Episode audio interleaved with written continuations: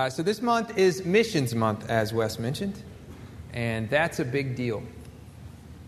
Because if you've spent any time at Redeemer, you may have noticed that what we do is pretty fundamentally connected to missionaries and to missions and to international church planning.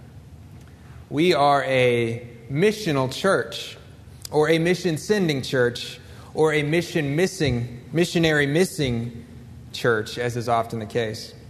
We spend a lot of time and energy training future missionaries. And we spend a lot of time and energy and money sending, praying for, encouraging, Skyping, and visiting current missionaries.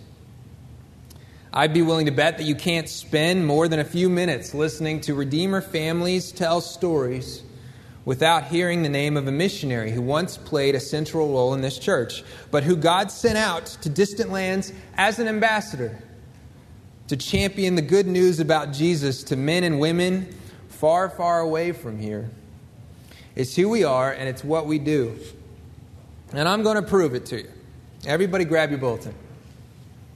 If you didn't get a bulletin, shame on you. Grab it, hold it open, look at the first page. At the very bottom, I want you to find our mission statement because we're going to read it together. Okay? Now I'm going to add a couple words because I thought it was phrased differently. I didn't check, do my homework, so sorry. We exist to equip God's people to delight in His glory and declare that glory to our neighbors and the nations. Why do we exist as a church? To equip God's people. Okay, you can stop there for now.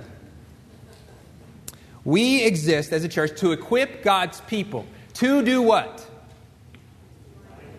To delight in His glory. Okay, stop there for now. Good. We exist to equip God's people to delight in His glory. What does that mean?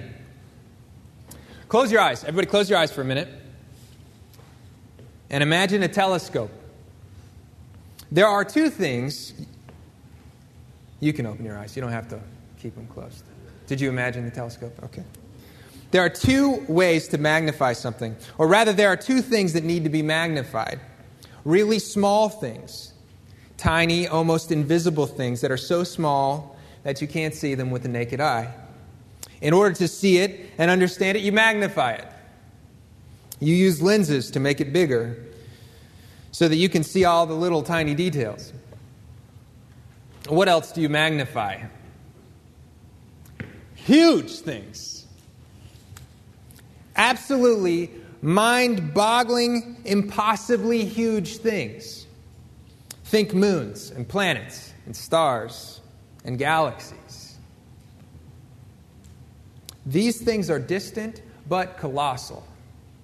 And how do we begin to understand their breadth and gravity and sheer awesomeness? We magnify them.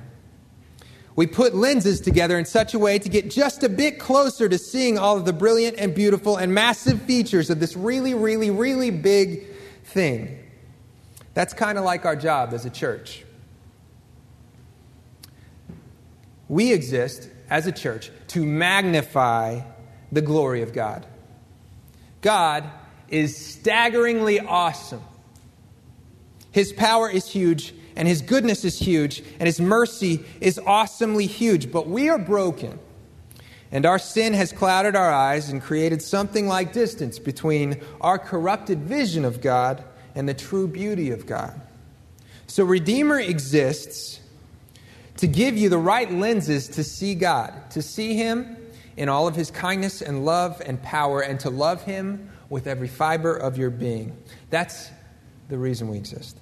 To give you the lenses to see God in all His beauty. But that isn't the only reason. Look back at the bulletin. We do not exist exclusively to, to equip God's people to delight in His glory. We exist to equip God's people to delight in His glory and to. You guys are great. To declare His glory to our neighbors and the nations. And that makes sense, right? Because you can't have one without the other. Once you see God as He is, you must tell others about Him. That's the nature of praise. We don't praise God because we have to or because we're supposed to. We praise God because that's what happens when people see God as He is. You cannot see Him as He is and see what He's done to wipe away your sins and to adopt you into His family and to give you His kingdom without shouting about His worth. That's praise. It's when people shout and speak and sing about God being God about God being the good Father who sent his only Son. We sing and speak and shout about God being so merciful and so kind and as to rescue a people without hope, us. That's why we exist. To sing and speak and shout about God's beauty and glory and majesty, of which the gospel is a portrait to our neighbors and to the nations. So, why does Redeemer exist? Repeat after me one more time. We exist to equip God's people to delight in His glory and to declare His glory to our neighbors and the nations. We declare His glory to whom? Our neighbors and the nations. Exactly. It's right there in black and beige. Missions is written into our DNA. We see God as He is, and we shout about His kindness and mercy and love that is on display in high definition in the rescue mission of Jesus. That's what we do, and that's who we are. The gospel is like a portrait of God's worth. And we carry that portrait around and show it to the weak and the burdened of the world. So, because of these things, we devote a month every year to shine a spotlight on international missions. And we do this not only because it's fundamental to who we are corporately, we do this because it's fundamental to who you are individually. We're here to help you draw a connection, a very real and very important connection that ought to change the way you think about your time and your money and your resources. So here it is. You were not saved into the family of God to patiently await your redemption. You were not a beneficiary of the great trade you did not wear the righteousness of Christ in order to wait it out until the dawn of the new kingdom. When God rescues sons and daughters, his embrace comes with a commission. You have been commissioned as an ambassador. We, the reconciled, have been given the ministry of reconciliation. You can't have one without the other. We have been given the message of reconciliation have, and have been sent out to broadcast that message to the nations. The nations. We've been called to the nations, so let's talk about them. They're our audience. We are Christ's ambassadors to the nations. Now, how, how you play that role looks different for everybody. And we're going to talk about that in a few weeks. But if you have been rescued by Christ, you have been sent on a rescue mission. Without exception, there are no exceptions, and you are not an exception. If you are in Christ, you carry that portrait. And if we're going to take our role as ambassadors to the nations seriously, we've got to take some time to understand the nations who they are and where they've been and where they're going. And that's what this month is about. We're going to tell the story of the nations.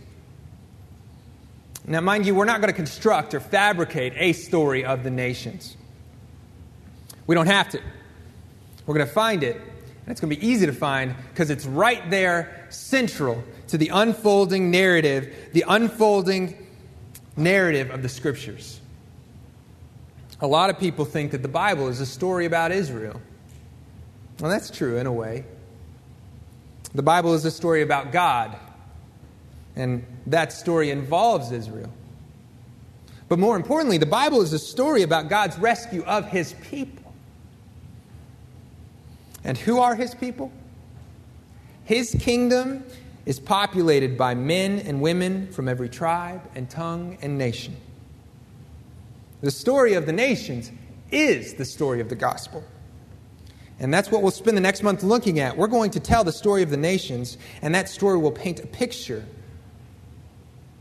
of the work of Christ. So let's get to it. Turn to Genesis 1. Now, I don't normally look up the page numbers, but I've done some research. It's in page 1 of your Pew Bible.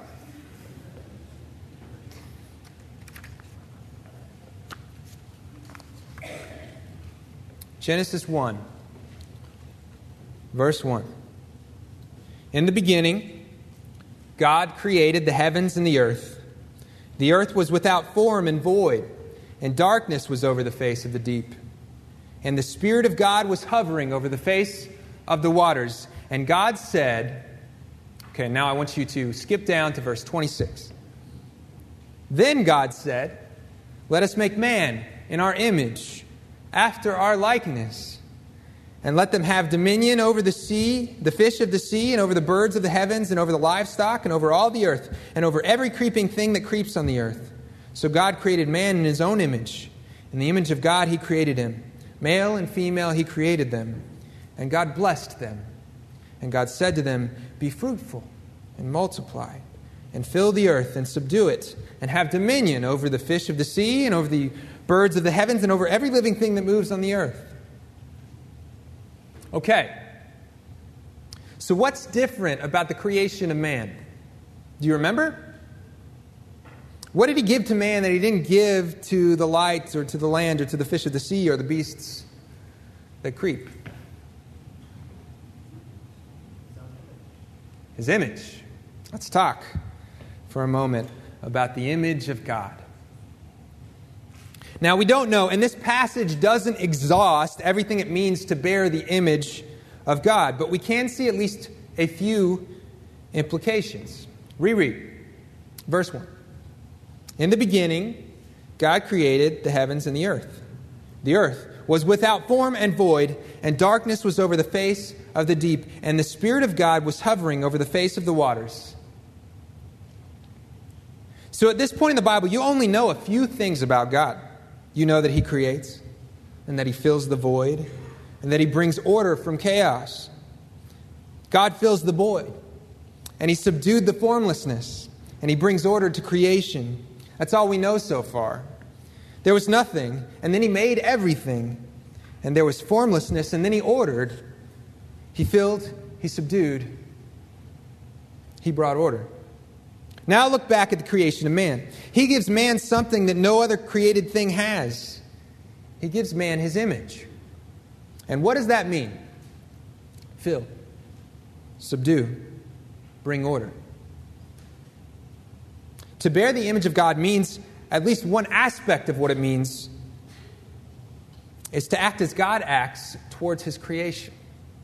Fill, subdue, bring order. To act as his representation to act as his representative toward creation. Fill, subdue, bring order. Okay, now we're ready for our actual passage. Turn to Genesis 11.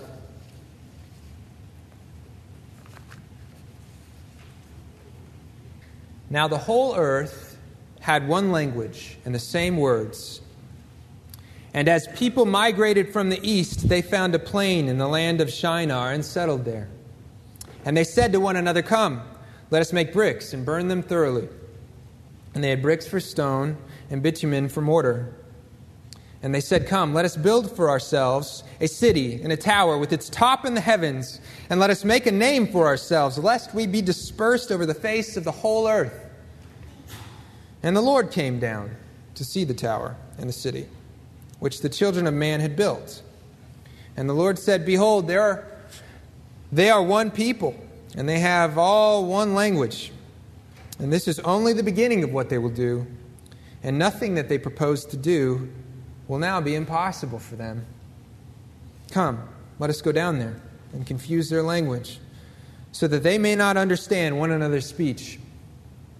So the Lord dispersed them from there over the face of the earth, and they left off building the city. Therefore, its name was called Babel because the Lord had confused the language, the language of all the earth. And from these the Lord dispersed them over the face of all the earth. Now, at the outset, I want you to notice something. Walking into that valley, these were one people. Walking out of that valley, these were peoples. Walking into the valley, they were relatives. Walking out of the valley, they were tribes. So, very quickly, it's become apparent that this is the origin story of the nations. Now, the task before us is to answer why. Why nations? Why tribes and tongues and nations? Immediately, it's clear that the nations weren't original. One language, one people, that was original. So, why nations? I think there are a couple of answers to that question right here in this passage. So, take a look at verse 4. Then they said, Come and let us build ourselves a city and a tower with its top in the heavens, and let us make a name for ourselves, lest we be dispersed over the face of the whole earth. What's wrong with that? What's wrong with it, what they just said? And before you answer, I want you to think back for a moment about the story of Adam and Eve. Do you remember the serpent? Do you remember how he comforted the heart of Eve as she plucked the forbidden fruit from the tree? God knows that when you eat that fruit, your eyes will be opened and you will be like God. Hmm. You remember what God was like right at the beginning? He filled, He subdued, He brought order. And then He made image bearers. And what did He tell them to do? Go fill, go subdue, go bring order. Image bearers. Fill, subdue, bring order as a representative of God. But from the very beginning, man has been plagued with a desire to be like God without being like God. Do you know what I mean? The real, there's a real irony in the fall. Adam and Eve rebelled against God because they so badly wanted to be like Him. That was the nature of the temptation, right? To be like God. God knows you won't die if you eat the fruit. God knows that you'll be just like Him. The irony is that they were like Him. No creature on the planet was more like God than man. But bearing his image wasn't enough. They don't want to be like God, they want to be God. They don't want to fill and subdue and bring order as his representatives in order to illuminate his character and his personality. They want all the privileges that God enjoys without any of the goodness and kindness and hope that he exudes. And that's the reason why they built that tower. Let's build a city. At the center of the city, we're going to build a tower that'll take us to the heavens just like God. And when it's finished, we'll be famous just like God.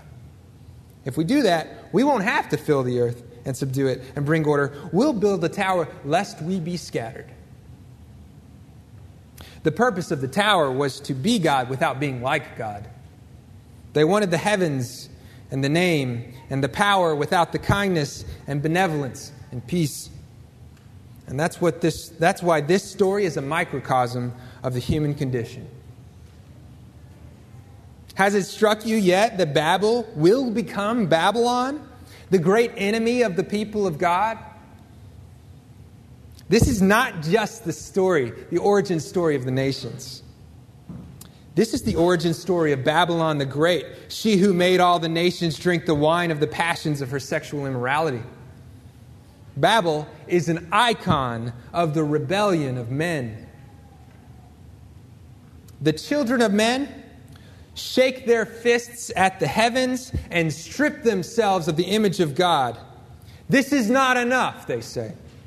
I will not rest until your name is defamed and my glory reaches the heavens. That's the tower. This is the chief characteristic of men without Jesus working feverishly to be like God without the slightest concern to be like Him. So, God comes down. That's funny, I think, that the author chose those words. We're going to build a tower that reaches the heavens. It's going to be so tall. You won't believe how tall it's going to be. It's going to reach all the way to the heavens. And God's like, I, I stoop down, but it's so low that I could barely see it. so God visits the city, and he sees the tower, and he sees the hearts of the men building it, and he makes a decision. Now, when I first read this story, this dialogue was confusing. Behold, they are one people, and they have one language. And this is the only the beginning of what they will do. And nothing that they propose to do will now be impossible for them. I read that and I thought, what's wrong? what's wrong with that? This is only the beginning of what they will do. Nothing they propose to do will now be impossible for them. That's the American dream. That's the hope of America. That's the hope of Western civilization. We are born and bred to dream of a day where nothing that we can dream of is impossible for us. But God is better than that. God is too kind and too loving and too merciful to allow you to do whatever you want. He's too kind and too merciful to allow men to do all that is in their heart to do. Can you imagine? Think for a moment. Honestly, think for a moment. Think for a moment about what you want in your worst moments. What if you always had everything you wanted whenever you wanted it? I expect that if you dwelt on it long enough, it would make you sick.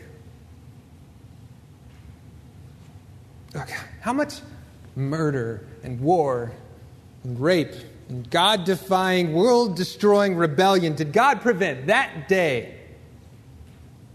We will never know. If we stopped here, shut the doors down, left, if this was the end of the sermon, it should be enough to move us to worship God for weeks, or months, or years.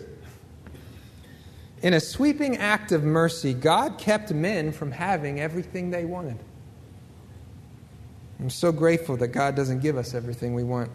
And look, the next time you really, really, really want that promotion, or really, really, really want that raise, or that car, or that day off, or that vacation, or that dinner out, or that extra hour of sleep, trust the God who saved the world by refusing to give men what they wanted.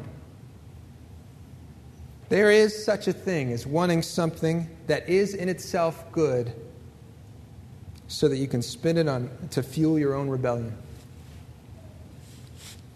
Let's keep moving. God came down and he sees the hearts of these men in the city, in the tower, and he's evaluating. Nothing that's in their hearts will be impossible unless we do something. Come, let us go down and there confuse their language, so that they may not understand one another's speech. So the Lord dispersed them from there over the face of all the earth, and they left off building the city. Therefore, its name was called Babel, because the Lord confused the language of all the earth, and from there the Lord dispersed them over the face of the earth. Twice. Repetition is important and should always force you to stop, reread, and think about it. And here we have the same thing repeated twice. God confuses their language, and they disperse from there over the face of all the earth. God confused the language of all the earth, and from there, God dispersed them over the face of the earth. Right there, twice. This is the biblical equivalent of bold with italics and underlines, followed by three exclamation points. This is the point of the story. God's purposes from the outset of creation are to fill, to subdue, to bring order. And he chooses men and women as the vessels by which he fills and subdues and brings order. They exercise dominion on his behalf.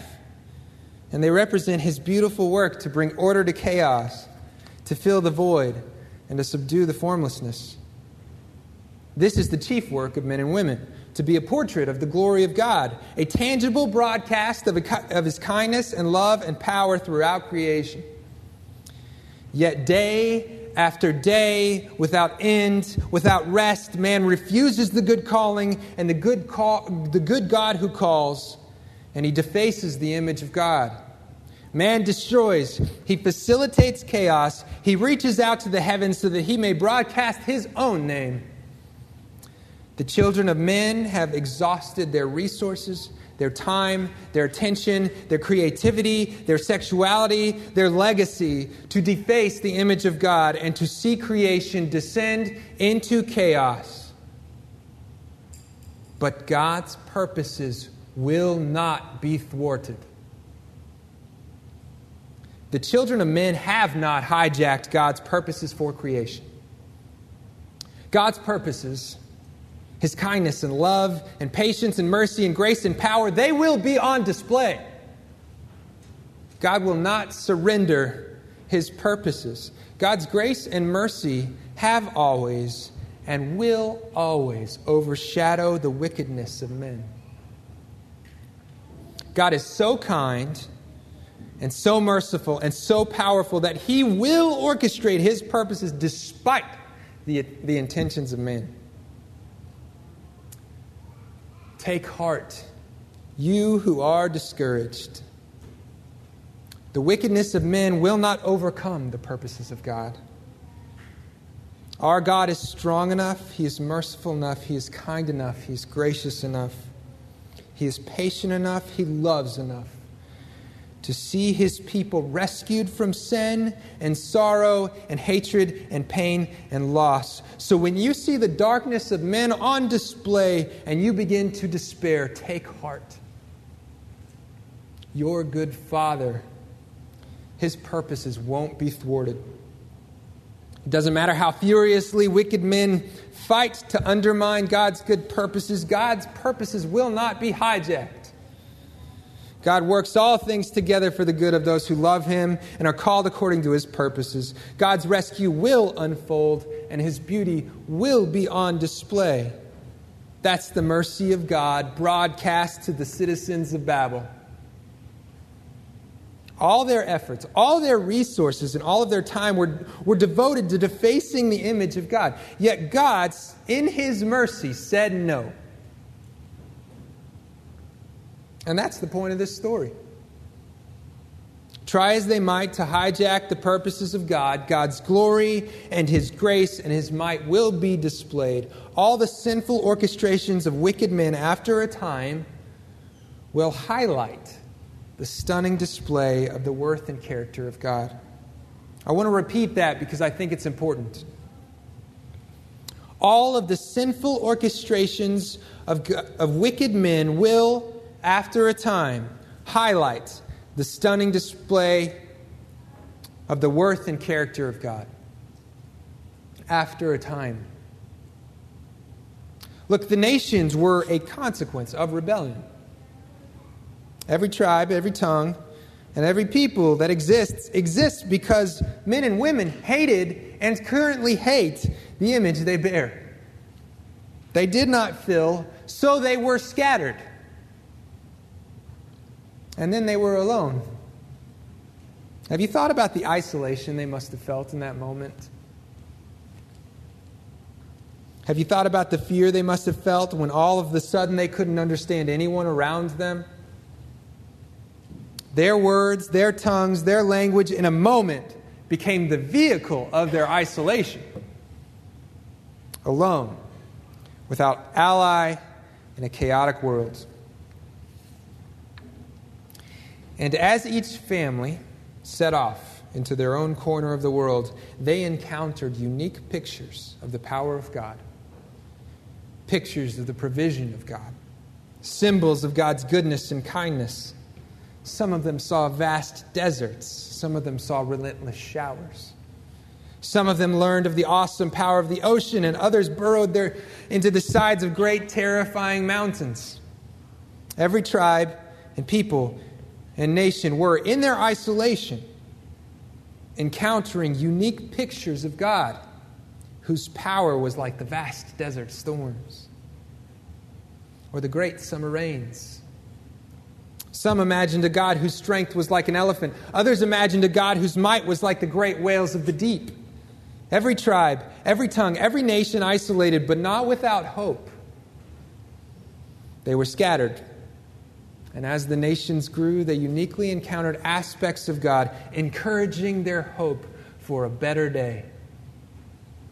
And then, after thousands of years, the dawn broke.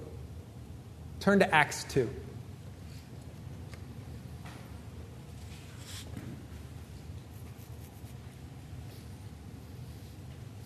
When the day of Pentecost arrived, the followers of Christ were all together in one place.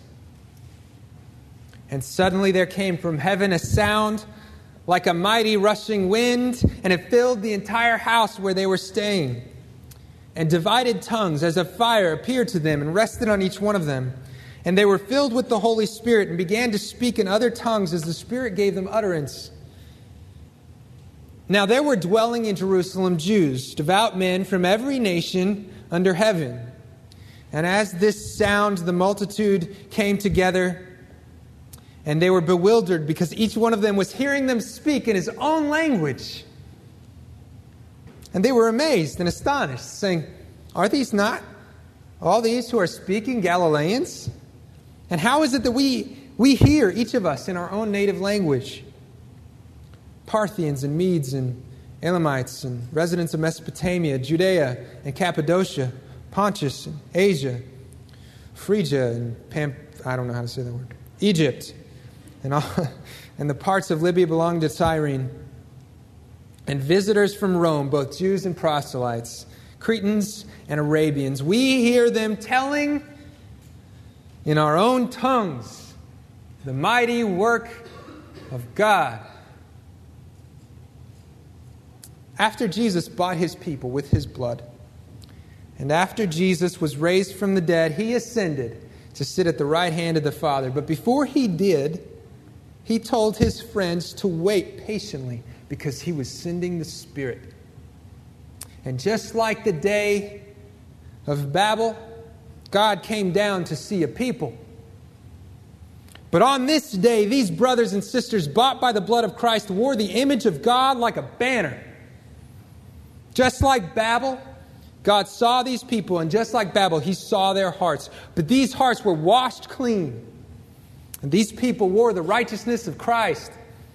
And so God fixed their tongues, and now nothing that they propose will be impossible for them.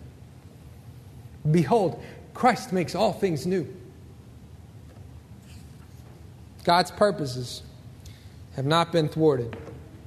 His kingdom is coming, and people from every nation, which were a consequence of rebellion, and every tribe, which was a consequence of rebellion, and every tongue, which was a consequence of rebellion, will bow down before the throne of grace and proclaim the brilliance and beauty of the God who saves.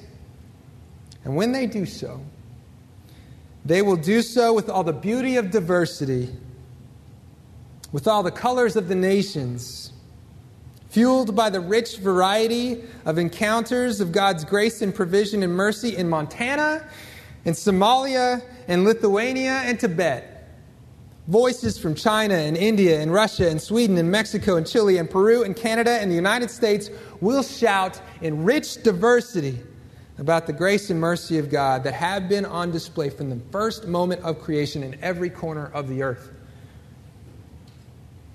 At the wedding supper of the Lamb, there'll be a bowl of honey butter biscuits right next to a bowl of chana masala a pitcher of sweet tea right next to a pitcher of chai tea.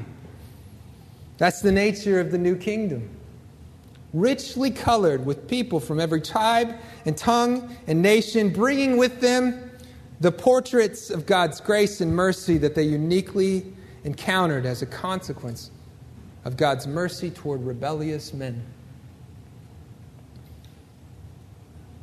As I said, all of the sinful orchestrations of wicked men will, after a time, highlight the stunning display of the worth and character of God. sorry. sorry I can't imagine a better way to close than to read from Revelation 7. After this I looked, and behold, a great multitude that no one could number, from every nation, from all tribes and peoples and languages, standing before the throne and before the Lamb, clothed in white robes with palm branches in their hands, and crying out with a loud voice Salvation belongs to our God who sits on the throne and to the Lamb. Pray with me. Father, thank you for your sweet mercy. Thank you for the love and the kindness and the patience and the mercy that you showed when you refused to give wicked men everything they wanted. Thank you for the hope that you've given us in Christ. And thank you for the new kingdom where we'll see every nation and tribe and tongue. God, I ask that you would make this passage work on our hearts. May we see in us the same inclinations as we saw in the citizens of Babel. Keep us from building towers Make us grateful image bearers. Thank you, Lord. In Christ's name, amen.